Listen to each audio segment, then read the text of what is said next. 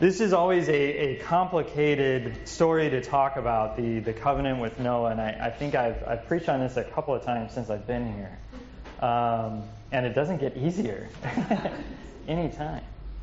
This time there was, there was a certain phrase that stuck out with me as I was doing my studies and looking through it. And it was a phrase that uh, my grandparents, who are of the, the greatest generation who came through uh, the Depression and World War Two, a phrase that, that was very important to that generation, the phrase, never again. It, it has certain meanings to it for them, and, and having known them going through everything that they went through, it was a phrase that they would probably go to battle for again. After everything that they had seen in the world, the amount of sacrifice that they had done, uh, my grandfather going off to war to fight, just for the phrase, never again. That certain things can be so bad and so awful that it makes an entire world repeat that phrase with the hopes, never again can something like this happen. I'm reading right now the uh, uh, David McCullough's uh, autobiography on Truman, and it's only taken me about two years to get halfway through the book. And I'm at the part where they're establishing the United Nations, and, and that being the phrase that brings them all together. It's, never again can we let such war come into our world. Never again can we let the Holocaust happen. Never again can genocide be a part of the story of humanity at all. Never again can such disaster visit the people. But it's a complicated phrase. Even now, even now, we, we still know war. We've now been a part of a war that's the longest war our nation's ever known. Genocide still happens. Even in my thirty-three years of life, countless genocides have happened. Never again is a complicated phrase. It's certainly hard for us to follow through with. It seems to be something that all of us have a hard time following through with. Never again can we treat each other in such a way. Never again can we dare come close to dropping one of those bombs. But here we are, with the same threat. Never again. As I played with this phrase throughout the week, I, I tried to test the, the ways in which maybe I, as a person, have tried to use the phrase never again. And I thought the best way to do the experiment was with my two-year-old, who has come to love a, a certain movie, Moana.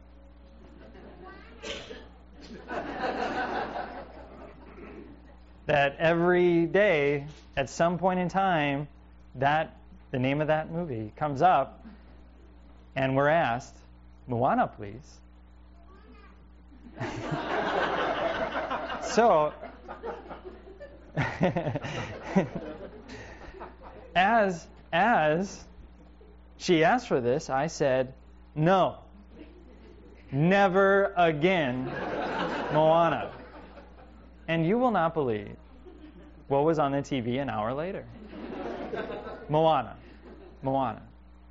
Because the phrase never again is very hard for any of us to meet up to. It's not, it's not just making promises, but it's an absolute statement that, that never again will I do this. Never again will we do this one thing. Or even if it was something that each of us had control over, this other group over there will never again do this.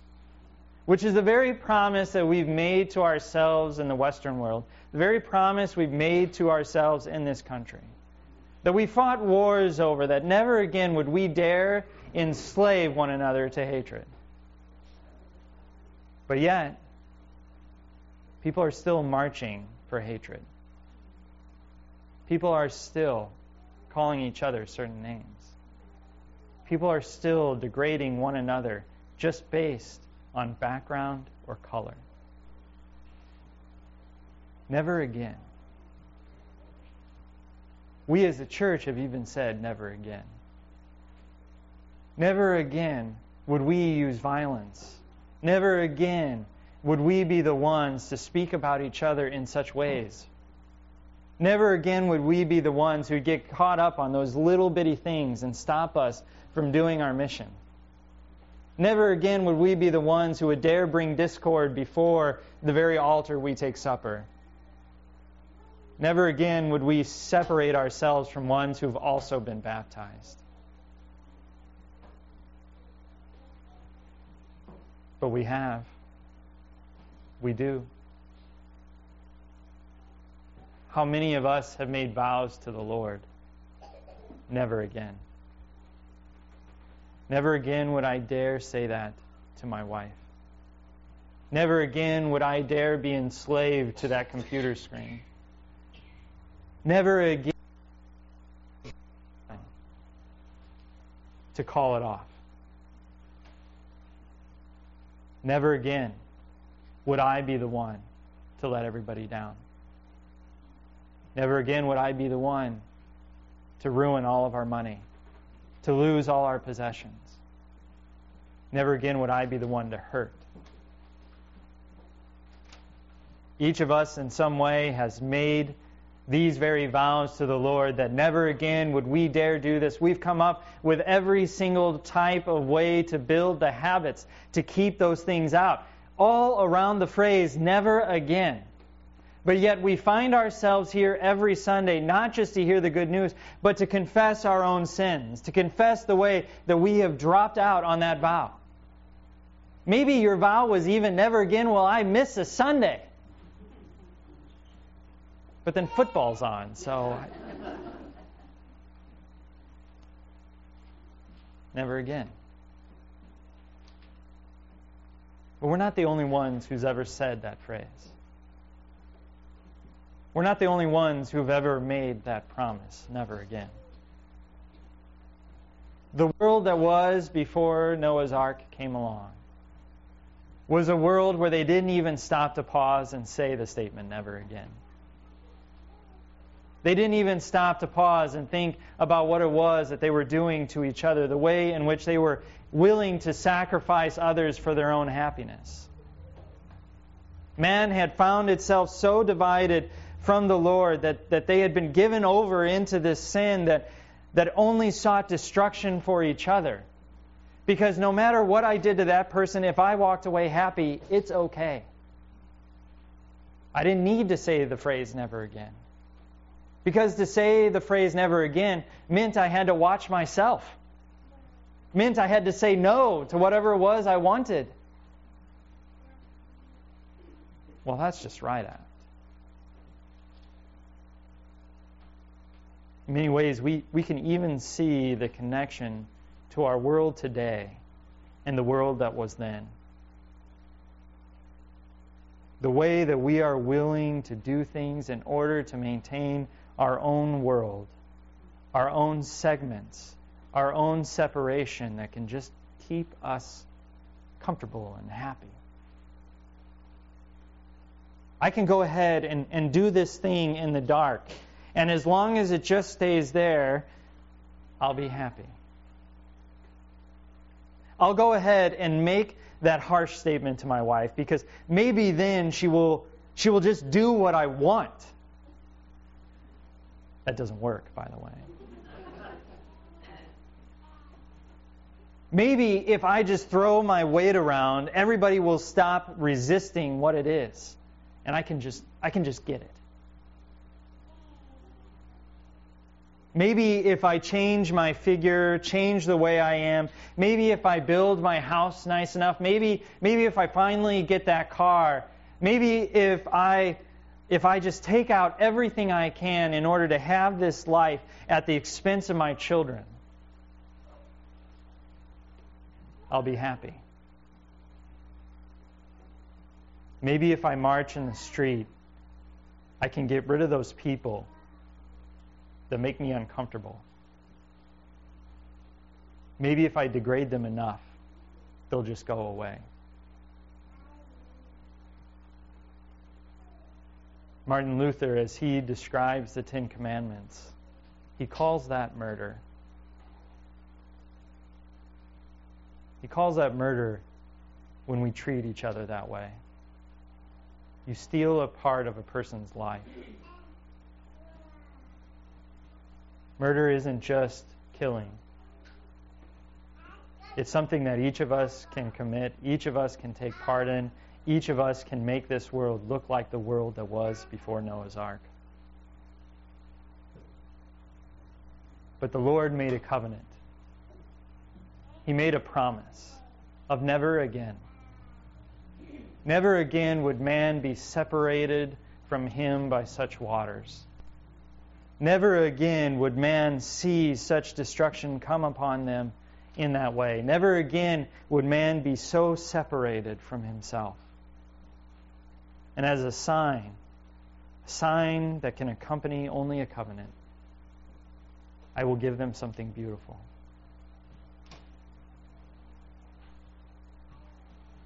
I love seeing that sign in the, si- in the sky, because it reminds, it reminds me of that phrase, never again. But you see, as he made that covenant with us, for all of those same reasons, we, we continue to be people that cause that murder to each other, that separate ourselves in such a way. And in order for him to keep up with this never again, another sign need to come. Another way for us to know that never again shall we be separated from the Lord. Never again can such waters pull us away from him. He brings to us another sign, a sign that is just equally marked with death, a sign that comes to us through the blood of somebody else, the sign of his cross, to where on that cross we can see the words, never again. Never again shall we be separated from our Lord. Never again shall you be someone who knows something or knows a life without him. Never again are you someone who can go through this place without hearing of his love. Never again shall you stand over a grave without hope. Never again shall you commit a sin and walk away in complete despair. Never again will you be defined by the murder you perform in your heart. Never again will you be so separated from him. Never again will you be able to make a vow without having his help, without having his Spirit there to continue to encourage you, speak his words, to remind you of being set free from all of those things that kill and bring slavery. Set you free from that screen. Set you free from that hatred. Set you free from those things that pull you away from him. Because of that sign on that cross, that never again that comes through the death of Christ, he douses, he bathes us in that promise. Just as eight people were brought through those waters, so are you brought through the waters of baptism. And I can tell you, living where we live and in the time that we live, sometimes it feels like there's only eight of us.